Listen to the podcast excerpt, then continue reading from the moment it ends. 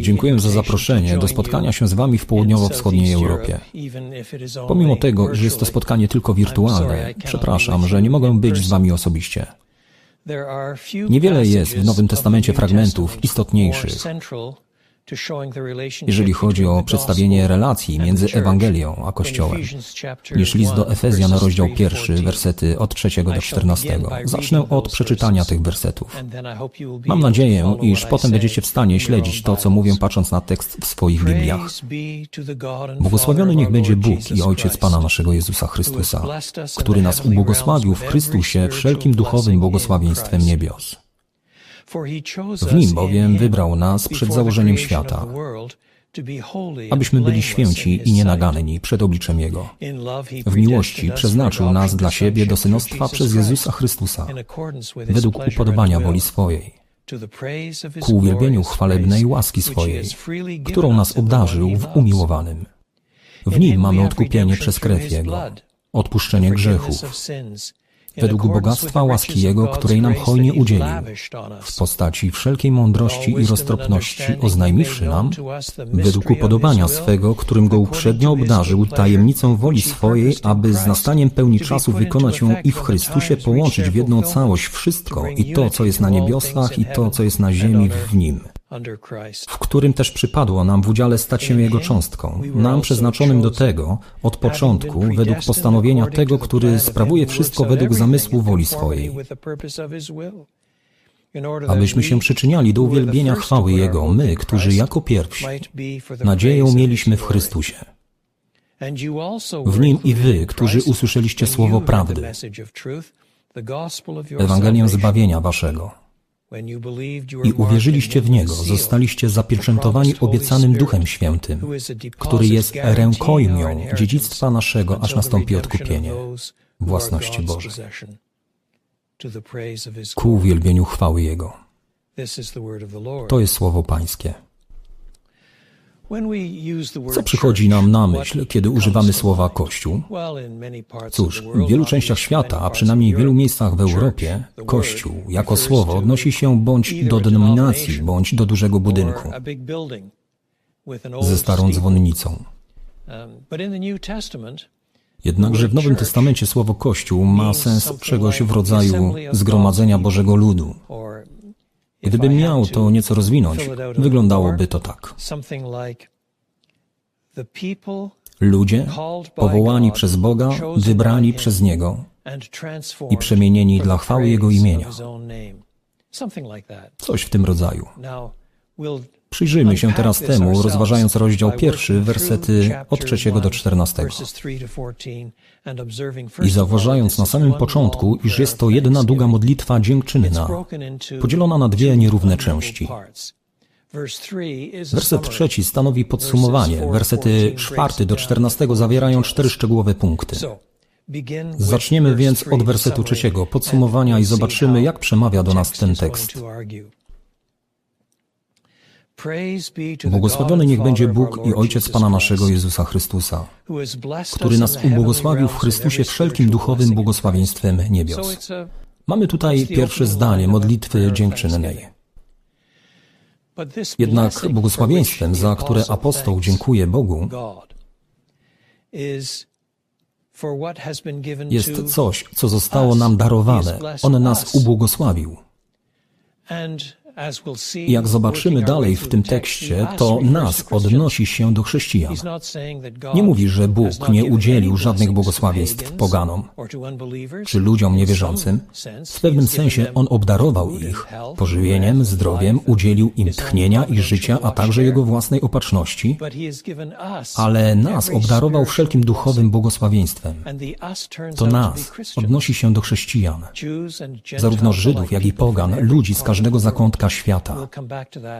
Powrócimy do tego pod koniec fragmentu. Mówi więc o chrześcijanach. Błogosławiony niech będzie Bóg i Ojciec Pana naszego Jezusa Chrystusa, który nas ubłogosławił w Chrystusie wszelkim duchowym błogosławieństwem niebios. To jest pierwsza część uwielbienia Boga, świętej Trójcy. Błogosławiony niech będzie Bóg, Ojciec i Jego Syn Jezus Chrystus. A następnie, zanim dojdziemy do końca tego fragmentu, mamy też odniesienie do Ducha. Podobnie w następnym fragmencie, aby Bóg Pana naszego, Jezusa Chrystusa, Ojciec chwały, dał wam ducha mądrości. Jest tam Ojciec, Syn i Duch. Rozdział pierwszy, werset 17. Mamy więc tutaj wyraźny głos dziękczynienia chrześcijan, formę uwielbienia Trójcy, Błogosławiony niech będzie Bóg i Ojciec, Pana naszego Jezusa Chrystusa za dar ducha, o którym za chwilę będziemy mówili. Teraz czytamy, że obdarował nas błogosławieństwem niebios. To dość szczególne określenie, tylko pięć razy spotykamy je w Nowym Testamencie. I wszystkie te miejsca znajdują się w liście Pawła do Efezjan. Co Paweł ma na myśli?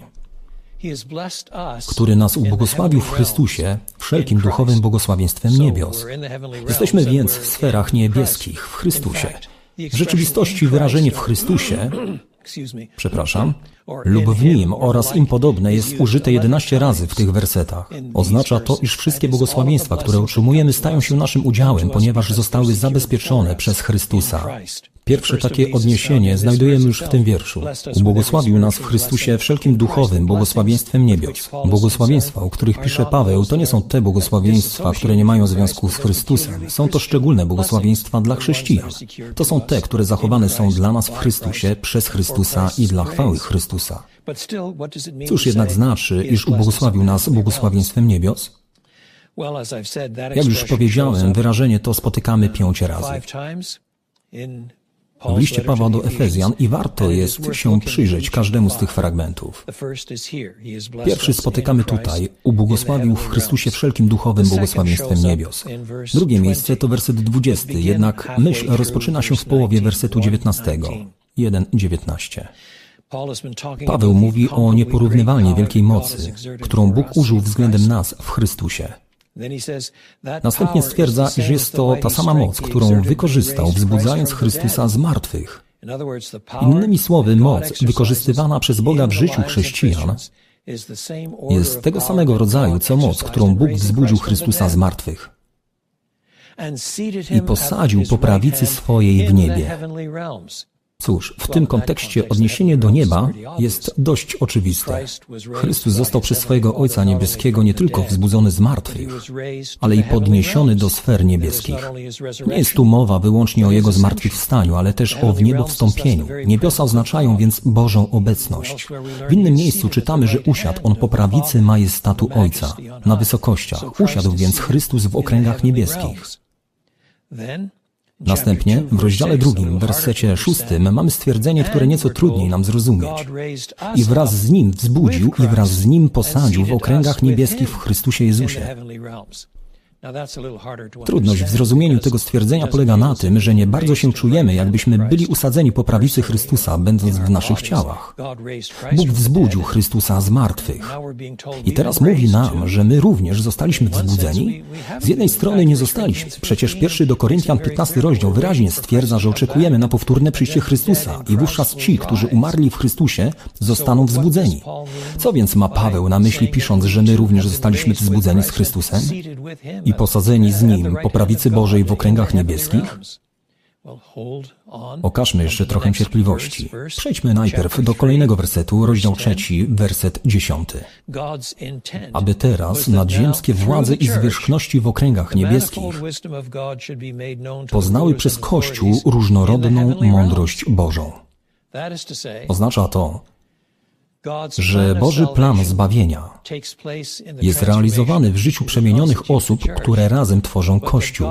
Bóg jednak wykonał ten plan nie tylko dla objawienia swojego imienia i swoich zamiarów i swojej chwały wśród nas, tutaj na ziemi, ale jednocześnie, by pokazać to mocno istotom niebieskim, aniołom w okręgach niebieskich, w miejscach poza tą ziemską, naturalną sferą.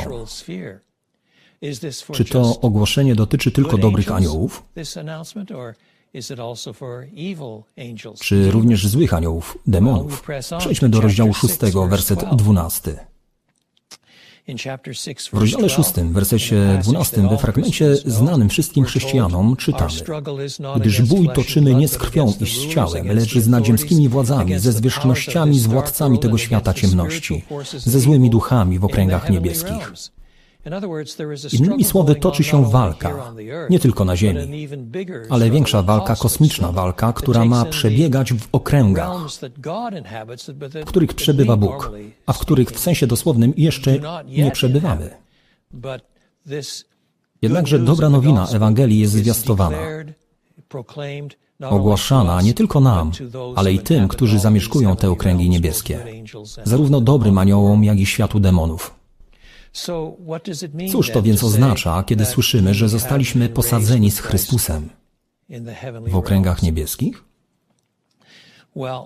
Ryzykując użycie nieco karkołomnego żargonu teologicznego, podam wam zdanie, które to podsumuje. Zdanie to wyda się z początku nieco niejasne, dopóki go nie wytłumaczymy. Niemniej jednak pozwólcie, że najpierw je przedstawię.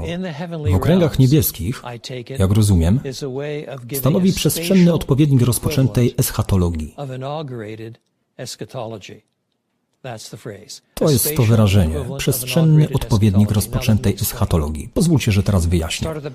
Zacznijmy od końca. Eschatologia jest nauką o rzeczach przyszłych.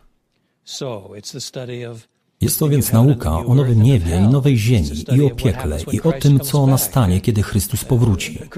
Chrześcijanie trzymają się wspaniałej eschatologii oczekiwania na to, co Bóg ostatecznie wypełni w Chrystusie na końcu wieków. To jest eschatologia. Chrześcijanie jednak zwykli byli myśleć o rozpoczętej eschatologii. To znaczy, że pewne sprawy, które przynależą do czasów ostatecznych, są niejako już zapoczątkowane. Kiedy traktujemy Boga jako ostatecznego sędziego, Cóż, w pewnym sensie maluje się nam obraz Boga sądzącego nas pod koniec wieków. W innym jednak sensie ci, którzy są usprawiedliwieni w Chrystusie, już teraz stanęli przed Bogiem jako ich sędzią i zostali przez Niego uznani za sprawiedliwych. Już teraz zostali oczyszczeni ze swoich grzechów. Usprawiedliwienie jest ostatecznym Bożym aktem, ale realizuje się już teraz. Przez wiarę w Chrystusa jesteśmy już w czasie teraźniejszym uznani za sprawiedliwych na podstawie tego, co Chrystus dokonał na krzyżu w ciele, gdzie poniósł nasze grzechy. Usprawiedliwienie jest przykładem rozpoczętej eschatologii. Inny przykład. Z jednej strony oczywiście nie będziemy mogli cieszyć się naszą zmartwychwstałą egzystencją w pełnej jej chwale, aż nadejdzie koniec ziemskiego czasu i otrzymamy nowe ciała. Z drugiej jednak strony już teraz mamy Ducha Świętego jako zadatek obiecanego nam dziedzictwa. Zobaczymy, że odniesienie do tego pojawia się znów w wersecie 14, który jest rękojmią dziedzictwa naszego.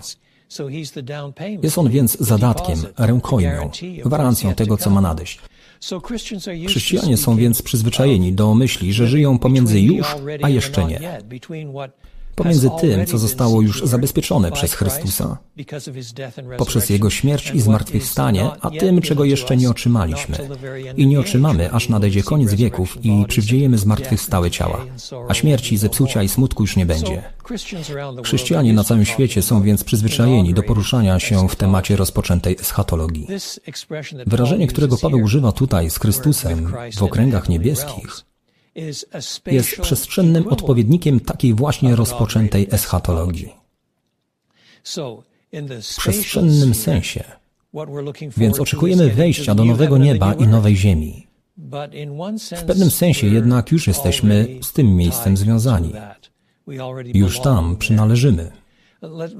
Pozwólcie, że podam inną ilustrację. W liście do Galacjan 2:20 czytamy: z Chrystusem jestem ukrzyżowany. Z jednej strony oczywiście nie zostałeś ukrzyżowany z Chrystusem, On został ukrzyżowany zamiast Ciebie, zamiast mnie. Ale ponieważ jednak umarł On zamiast mnie i poniósł moje grzechy, przyjął na siebie całą winę. W pewnym sensie umarłem z Chrystusem. Jestem z Nim związany. Co więcej, powstaję z martwych z Chrystusem. Poniósłszy moje grzechy, On z martwych wstaje. Jest uznany za sprawiedliwego przez Boga poprzez to, co wykonał. Zapłacił cenę śmierci, sam umierając. Ja jestem ukryty w Chrystusie, więc mogę być postrzegany również jako zmartwychwzbudzony w Chrystusie i w taki sposób powinienem na siebie patrzeć. Wcale nierzadko Paweł posługuje się takimi zwrotami, na przykład w liście do Kolosan w trzecim rozdziale.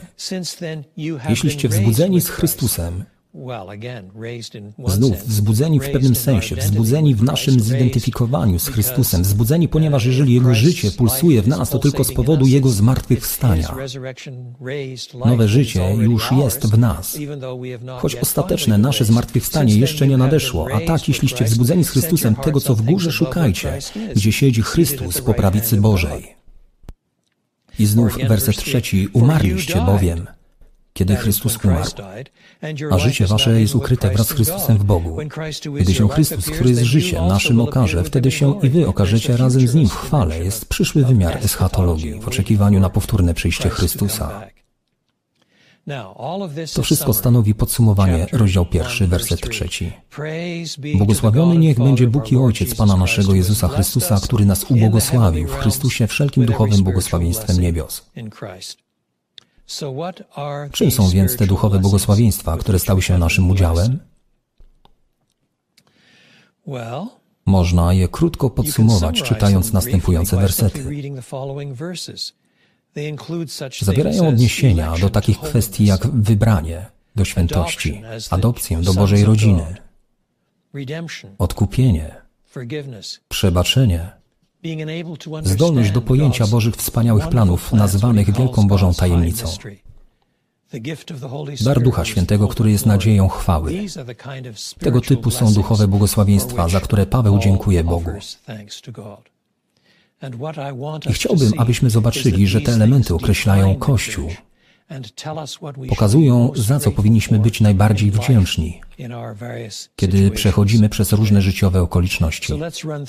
Przejdźmy więc razem przez te cztery punkty. Po pierwsze, Chwała niech będzie Bogu i Ojcu naszego Pana Jezusa Chrystusa, ponieważ po pierwsze zostaliśmy wybrani i adoptowani. Wersety 4 do 6. Chwała Bogu za werset czwarty. W nim bowiem wybrał nas przed założeniem świata, abyśmy byli święci i nienaganni przed obliczem Jego. W miłości przeznaczył nas dla siebie do synostwa przez Jezusa Chrystusa według upodobania woli swojej. Niektórzy ludzie, kiedy tylko usłyszą o wybraniu i predestynacji, natychmiast stają się bardzo nerwowi. W pewnym sensie nie jest to jednak zbyt trudne do pojęcia. Rozważmy Bożą relację z Abrahamem. W jaki sposób Abraham stał się ojcem przymierza, najwyższym patriarchą? Czy obudził się pewnego dnia i powiedział: O Boże, ten straszny świat jest pełen grzechu. Ale mam pewną sugestię. Dlaczego nie zacząć by od początku? Ty będziesz moim Bogiem, ja zostanę patriarchą całego Twojego ludu. Powstanie nowy naród, nazwijmy go Izraelem, Hebrajczykami. I Ty będziesz szczególnie ich Bogiem, a oni będą Twoim ludem. I pokażemy światu, jak to zrobić porządnie. Czy tak to wyglądało? Nie. Abraham przebywał wśród swojej pogańskiej rodziny, kiedy Bóg wybrał go i wyprowadził z Ur Chaldejskiego. On był wędrownym Aramejczykiem, mówi jeden z proroków. A jednak Bóg wybrał go, aby stał się ojcem patriarchów i tym, który ostatecznie wskazywał na Chrystusa według Galacjan trzeciego rozdziału. A co z Mojżeszem? Czy Mojżesz zgłosił się na ochotnika? Cóż, w pewnym stopniu tak. Jako młody człowiek wyobrażał sobie, że wybawi swój naród. Coś ściągnęło na niego oskarżenie i spowodowało, iż musiał uciekać, ratując swoje życie. Nie był gotowy, dopóki Bóg go nie wybrał. Jak wyglądała sprawa z Dawidem? Czy on był ochotnikiem? Nie. On był brzydkim kaczątkiem w rodzinie. Był tym, o którym wspomniano na samym końcu. I dopiero Boży wybór uczynił z Dawida tego, kim ostatecznie został. Innymi słowy, w każdym z tych ważnych punktów zwrotnych historii Bóg przejmuje inicjatywę i wybiera swoich ludzi. Dlaczego więc miałaby dziwić Boża inicjatywa okazana w naszym zbawieniu?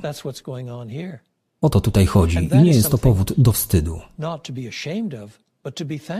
ale do dziękczynienia. On wybrał nas w Nim przed stworzeniem świata. Ten czas pokazuje, że nie było to nasze dzieło. To było Boże dzieło, dokonane zanim zaistnieliśmy. On wybrał nas w Nim przed założeniem świata. Nie tylko, abyśmy stali się uprzywilejowanymi, ale byśmy byli świętymi i nienagannymi. Prawdziwe wybranie objawia się w przemienionym życiu, ponieważ Boży wybór Jego ludzi powołuje ich do życia, przemiany, świętości i nienaganności. Powinniśmy w tym kierunku zmierzać, aż do zakończenia wszech rzeczy. Kiedy to otrzymamy nasze uwielbione ciała i grzeszyć już nie będziemy. Innym sposobem spojrzenia na to jest adopcja do synostwa. W miłości przeznaczył nas dla siebie do synostwa przez Jezusa Chrystusa według upodobania woli swojej. W kulturze zachodniej, w której żyję, adopcja jest normalnie kojarzona z noworodkami, z niemowlętami lub bardzo młodymi dziećmi, które zostały osierocone lub w inny sposób porzucone. Pojawia się inna rodzina, która takie dziecko adoptuje i staje się ono jej częścią. W pierwszym wieku nie było jednak niczym niezwykłym adoptowanie osoby dorosłej. Zdarzało się na przykład, że małżeństwo nie posiadało dzieci, miało za to bardzo dobrego sługę i decydowało się go usynowić. Taki syn przybierał nazwisko tej rodziny, odpowiedzialności z tym związane, okazywał należnej rodzinie oraz rodzicom szacunek i ostatecznie przejmował rodzinne dobra. Synostwo miało więc związek z tożsamością danej osoby, z tym, kim naprawdę jest, z tym, kim naprawdę była. Jeżeli więc Bóg adoptował nas jako synów, jeżeli w Bożej miłości wybrał nas jako synów, miało to wyrazić się w naszym konkretnym postępowaniu, w postępowaniu pobożnym, abyśmy postępowali jak Bóg, abyśmy stali się, używając słów Pawła już tutaj przytoczonych, nienagannymi i świętymi. Mamy być Bożymi dziećmi, współdziedzicami Jezusa Chrystusa i kształtować nasze postępowania na Boże podobieństwo w każdym aspekcie, w jakim osoba nosząca Boży obraz może być do Boga podobna, nie pretendując do stania się Bogiem. I Bóg udzielił nam tego wszystkiego. Najbogatszy dar spośród wszystkich darów, jakie mógłbyś sobie wyobrazić, czym są wszelkie bogactwa tego świata w porównaniu do tego? Być umiłowanym przed założeniem świata, zostać wybranym, kiedy nie mogliśmy się sami wybrać? Wybrani, by być świętymi i nienagannymi, jako synowie Boży współdziedziczący z Jezusem Chrystusem? To po pierwsze, chwała Bogu i Ojcu Pana naszego Jezusa Chrystusa ponieważ zostaliśmy wybrani i zaadoptowani. I nawet tutaj Paweł natychmiast chce, byśmy zapamiętali, to wszystko jest dla uwielbienia Jego chwały, którą obdarzył nas w umiłowanym. Werset szósty. Innymi słowy, nie dokonał tego, ponieważ był nam coś winien, bądź czymkolwiek na to zasłużyliśmy lub zapracowaliśmy. Jest to raczej rezultatem działania Bożej suwerennej łaski wylanej na nas. Chwała niech będzie Bogu i Ojcu Pana naszego Jezusa Chrystusa, ponieważ zostaliśmy wybrani i usynowieni. Po drugie, Chwała niech będzie Bogu i Ojcu Pana naszego Jezusa Chrystusa ze względu na nasze odkupienie i darowane nam przebaczenie. Werset siódmy i ósmy w Nim, czyli ciągle w Chrystusie. Jak powiedziałem, w Nim lub w Chrystusie pojawia się 11 razy w tych wersetach. W Nim mamy odkupienie przez krew Jego, odpuszczenie grzechów, według bogactwa łaski Jego, której nam hojnie udzielił, w postaci wszelkiej mądrości i roztropności. I tutaj Przynajmniej w języku angielskim słowo odkupienie jest słowem używanym wyłącznie w relacji do Boga. To nie jest słowo, które można usłyszeć w powszednich rozmowach toczonych na ulicach naszych miast. Nie wiem, czy w języku chorwackim lub albańskim istnieje jego równoznaczny odpowiednik. Sami musicie zdecydować. Był jednak taki czas w języku angielskim, gdy słowo odkupienie było używane w mowie potocznej. Jeśli udałeś się do Lombardu, to mogłeś zostawić swój zegarek i dostać za niego jakieś pieniądze. A później, gdy udało ci się zdobyć pieniądze, to mogłeś odkupić ten zegarek, zapłacić za niego kwotę zastawu. plus dodatkowo jakiś procent dla właściciela lombardu. A zatem słowo odkupienie było używane w kontekście lombardów, które swego czasu były dość powszechne na Zachodzie. Ewentualnie czasami język odkupienia jest używany w odniesieniu do płatności hipotecznych. Chcesz gdzieś kupić małe mieszkanie i gdy w końcu dokonałeś ostatniej płatności, to odkupiłeś hipotekę. Teraz jest naprawdę twoje. W pierwszym wieku natomiast język odkupienia był często powiązany z niewolnictwem.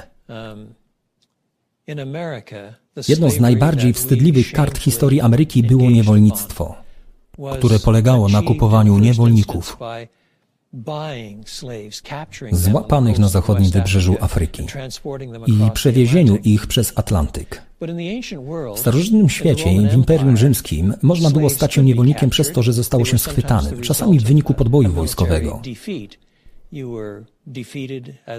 Można było ponieść klęskę w walce i w ten sposób stać się niewolnikiem. Ale wówczas wiele osób stawało się niewolnikami także w wyniku bankructwa. Gdy traciłeś majątek, nie przysługiwała ci żadna ochrona prawna. Pożyczałeś na przykład jakąś sumę od bogatego kuzyna. A następnie zainwestowałeś ją, żeby pomnożyć swój majątek. A potem sprawy na rynku przejęły zły obrót i wszystko straciłeś. W dalszym ciągu jednak jesteś winien pieniądze swojemu szwagrowi, nie masz jednak z czego oddać. Więc nie postawiono ci żadnego innego wyboru, jak tylko sprzedać się w niewolę. Być może z całą rodziną. Teraz jedynym sposobem, abyś odzyskał wolność, będzie to, że ktoś będzie musiał spłacić twój dług, odkupić cię. Tak więc odkupienie często wiązało się z wyzwoleniem. Ktoś musi zapłacić jakieś pieniądze, aby cię wykupić. I w rzeczywistości w Starym Testamencie wyjście Żydów z Egiptu jest często opisywane jako wyzwolenie i odkupienie z Egiptu swojego ludu przez Boga. On przyszedł i zrobił wszystko, co było konieczne. Użył swojej władzy, aby odkupić swój lud z niewoli egipskiej.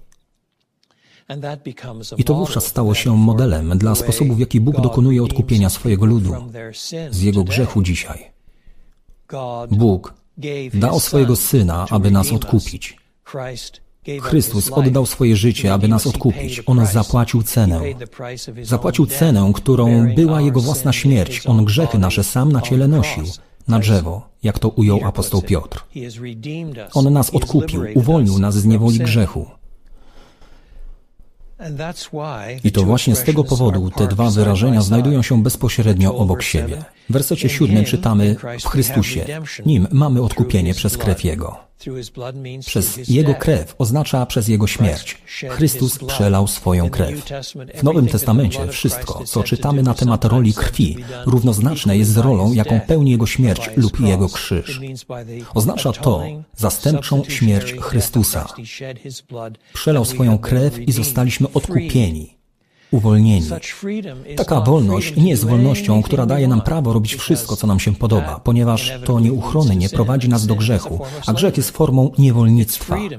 To wolność, aby być tym, czym powinniśmy być. To wolność uwalniająca nas z kajdan które nie wolą nas wstydem i poniżeniem. To wolność, aby być świętym, by miłować Boga całym sercem, duszą, umysłem i siłą. Wolność, aby kochać naszych bliźnich jak siebie samych. Wolność od winy, od potępienia, od piekła. Nie może być większej wolności niż ta. A w Chrystusie zostaliśmy odkupieni. Oznacza to, że otrzymaliśmy przebaczenie grzechów. A także musimy to powiedzieć, jest to zgodne z bogactwami łaski Bożej, którą hojnie nas obdarzył. Innymi słowy, przede wszystkim, chwała niech będzie Bogu i Ojcu Pana naszego Jezusa Chrystusa, ponieważ zostaliśmy wybrani i adoptowani.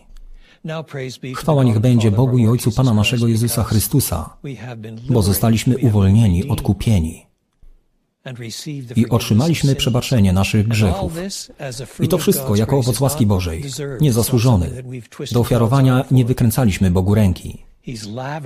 On dał nam tę łaskę, ponieważ, jak czytamy w innym miejscu, jest Bogiem miłosiernym.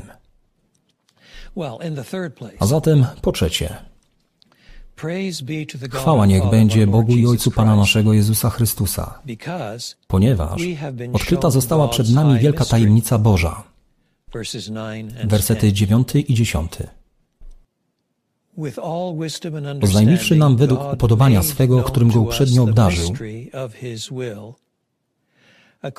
tajemnicę woli swojej, aby z nastaniem pełni czasów wykonać ją i w Chrystusie połączyć w jedną całość wszystko. I to, co jest na niebiosach, i to, co jest na ziemi w nim. Jedną z najbardziej uderzających rzeczy na temat Nowego Testamentu, Ewangelii Jezusa Chrystusa, jest to, że Ewangelia z jednej strony została przepowiedziana w przeszłości i wypełniona w Chrystusie.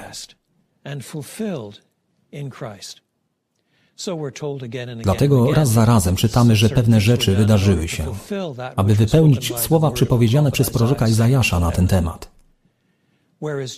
W Ewangelii Mateusza w rozdziale drugim czytamy, że Herod prosi faryzeuszów, aby powiedzieli mu, gdzie ma narodzić się Jezus, Mesjasz. Faryzeusze sprawdzają w piątym rozdziale Księgi Michała, że narodzi się w Betlejem. Odkupiciel będzie pochodził z Betlejem z rodu Dawida. Tak więc Ewangelia jest ukazana jako coś, co zostało przepowiedziane, a teraz ta przepowiednia została wypełniona.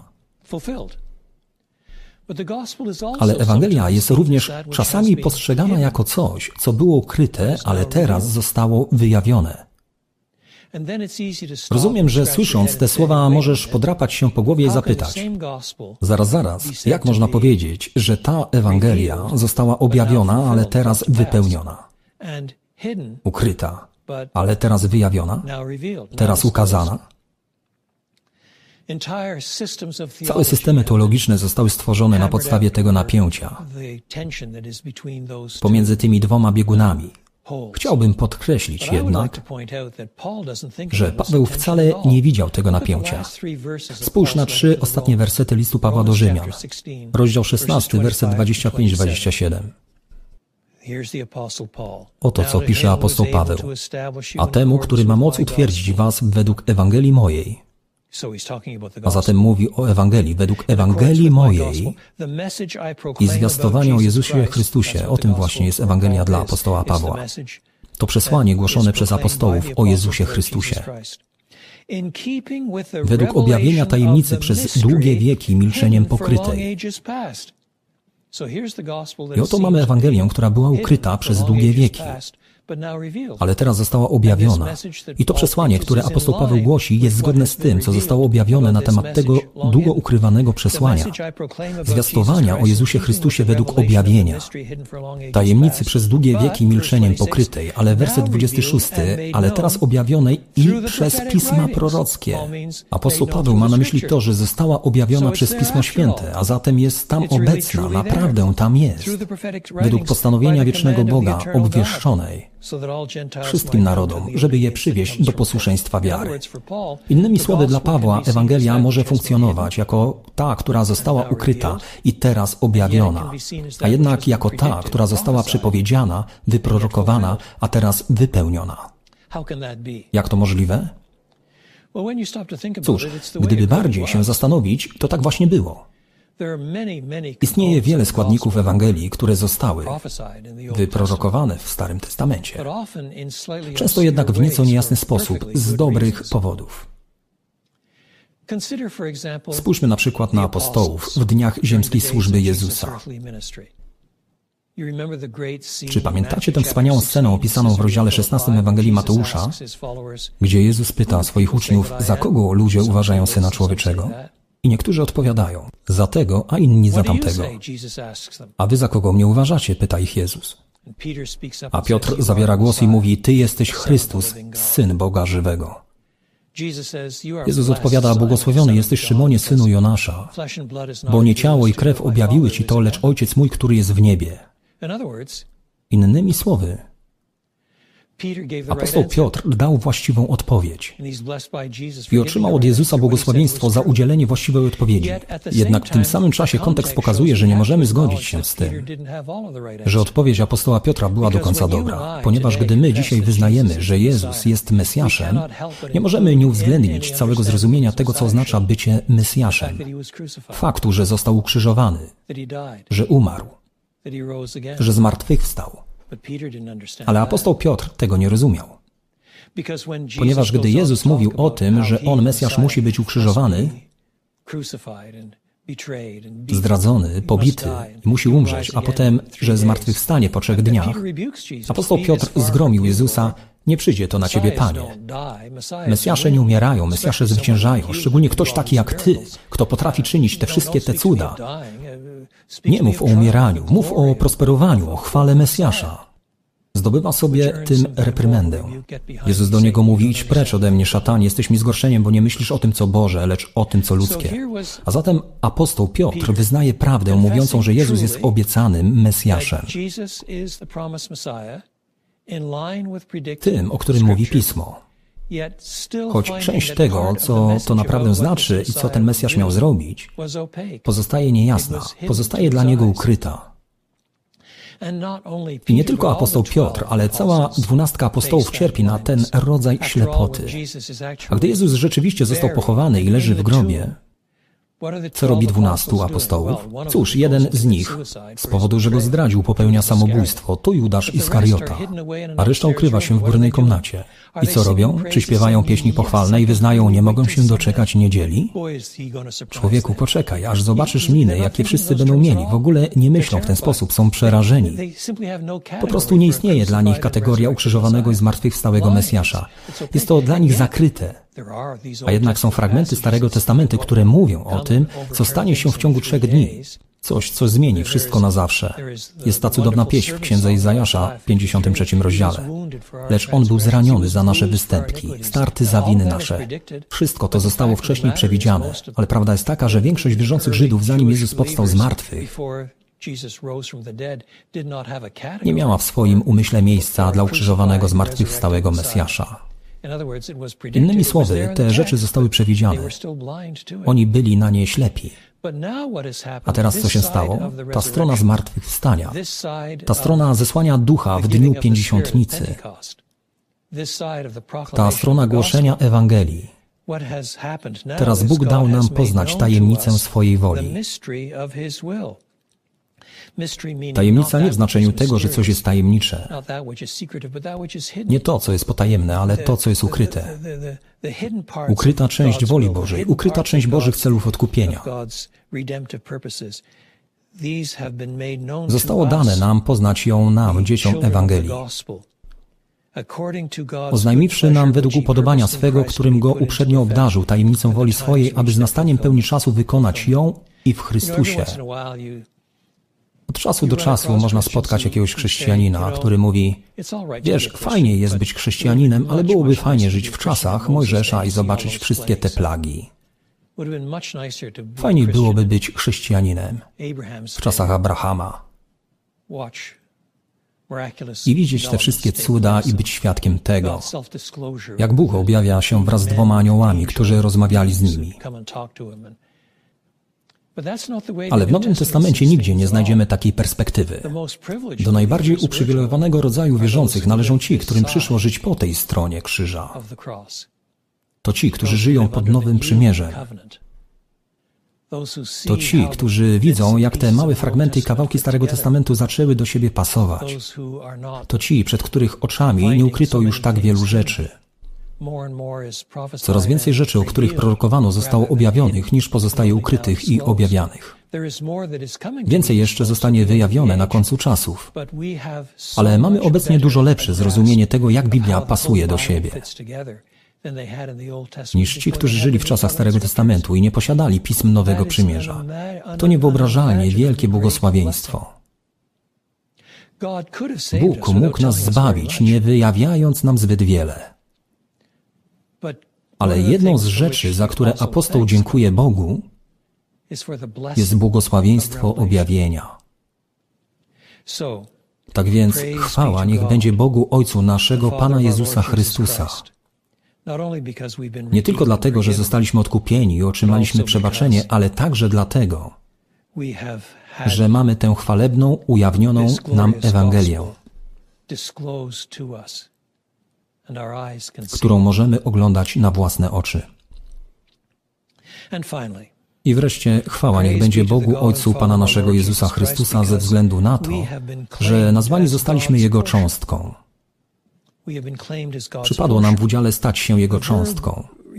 Czasownik ten zwykle tłumaczony jest w naszych Bibliach jako wybrani. Nie jesteśmy tym samym, co słowo wybrani użyte wcześniej w tym rozdziale. To słowo mówiące o wybraniu czegoś na podstawie losowania. A tutaj bardziej jednoznacznie mowa jest o byciu wybranym do tego, aby stać się Bożą cząstką. Dlatego chwała niech będzie Bogu Ojcu Pana naszego Jezusa Chrystusa ze względu na to, że nazwani zostaliśmy Jego cząstką.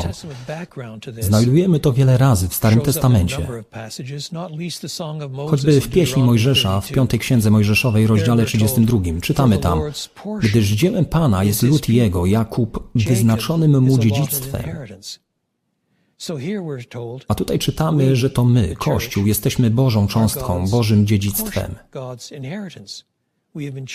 Zostaliśmy wybrani przez Boga, zostaliśmy wybrani nie tylko po to, aby być świętymi i bez skazy, jak czytamy w pierwszej części modlitwy. Zostaliśmy wybrani, aby być cząstką Boga, jesteśmy szczególnym ludem Bożym. Jaki to niezwykły przywilej. Następne wersety 11 i 12 napisane zostały z perspektywy pierwszej osoby liczby mnogiej. To jest to, co my otrzymaliśmy. Apostoł Paweł pisał my, czyli Żydzi, ponieważ wszyscy pierwsi chrześcijanie początkowo wywodzili się z Żydów, a potem w wersetach 13 i 14 podmiot zmienia się z my na wy. Zwraca się do pogan w kościołach, które czytają ten list. A zatem my mamy cząstkę, my w Nim zostaliśmy wybrani. Nam w udziale przypadło stać się Jego cząstką, nam przeznaczonym do tego od początku według postanowienia Jego, który sprawuje wszystko według zamysłu woli swojej, abyśmy się przyczyniali do uwielbienia chwały Jego, my, którzy jako pierwsi nadzieję mieliśmy w Chrystusie. Zebranie tych wszystkich wątków, tych fragmentów, służy temu, aby wszystko to było dla chwały Bożej w Chrystusie Jezusie. To właśnie mamy robić my, którzy pierwsi uwierzyliśmy. A potem czytamy, a wy, werset 13, wy w Chrystusie, którzy usłyszeliście słowo prawdy, Ewangelię zbawienia waszego, uwierzyliście w Niego, zostaliście zapieczętowani obiecanym Duchem Świętym i tak dalej. A zatem teraz mowa jest o poganach. Mowa o ludziach z Chorwacji, z Bośni, z Hercegowiny, z Mołdawii, z Albanii, z Macedonii Północnej, ze Słowenii, a nawet spoza południowo-wschodniej Europy, takich jak ja, dziwnych Kanadyjczykach. Innymi słowy, mamy tutaj wizję Kościoła, który tworzą nie tylko ci, należący do pierwotnego Bożego dziedzictwa, ale Boże dziedzictwo jest dla ludzi pochodzących z każdego języka, plemienia, ludu i narodu. Gdy mowa jest o Żydach i poganach, mowa jest o wszystkich. Przypomina nam to o wizji znajdującej się w objawieniu Jana w piątym rozdziale oraz siódmym, gdzie widzimy ludzi pochodzących z każdej części wszechświata. Każda część świata została odkupiona krwią baranka. I to zbawienie jest tak spektakularne, że Boży lud jest przez Niego zapieczętowany Jego duchem. I uwierzyliście w Niego, werset 13b. Myślę, że to jest właściwie tutaj oddane, nie po tym, kiedy już uwierzyliście. Zostaliście zapieczętowani obiecanym Duchem Świętym, który jest rękojmią dziedzictwa naszego. Niektórzy ludzie mają hasło do swojego konta bankowego, które składa się z wielu cyfr i liter. I łatwo zapomnieć taką długą listę numerów i nazw. Podpis musi zostać zweryfikowany, by można było potwierdzić zlecenie przelewu i tym podobne. W starożytnym świecie używano jednak takich małych pieczęci. Niektóre z pieczęci miały wyrzeźbione znaczki i litery. Także gdy skończył się atrament, to można było zostawić na kawałku papirusu odciśnięty znak. To była Twoja pieczęć. To było wyjątkowe. Było to bardzo znamienne, ponieważ dzięki tym wystającym znaczkom mogłeś znaleźć choćby kawałek miękkiej gliny i pozostawić na niej odciśnięty ślad. A zatem to trochę tak, jakby Bóg wylał swego ducha na niektórych ludzi, pochodzących z każdego języka ludu i narodu, i powiedział: Stempluję cię moją pieczęcią, należysz do mnie. I ten jest mój. I ten jest mój.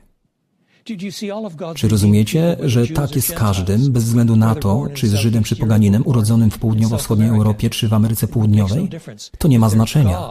Jeśli Bóg odkupił kogoś przez Chrystusa, to tak jakby ostatecznie powiedział, ten jest mój. I On zabezpieczy tę prawdę, przystawiając swoją własną pieczęć.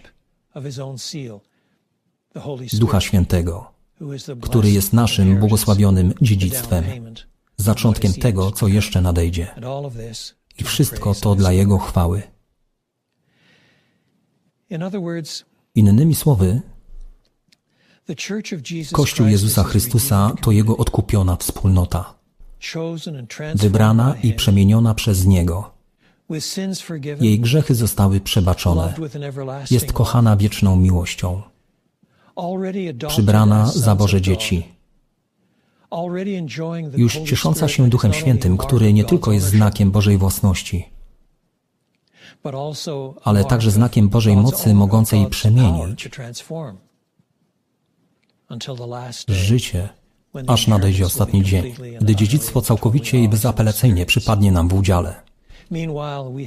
W międzyczasie zostaliśmy posadowieni wraz z Chrystusem w okręgach niebieskich. I cieszymy się Jego obecnością, mocą, pociechą, będąc Jego własnością, ku uwielbieniu chwalebnej łaski Bożej. Amen.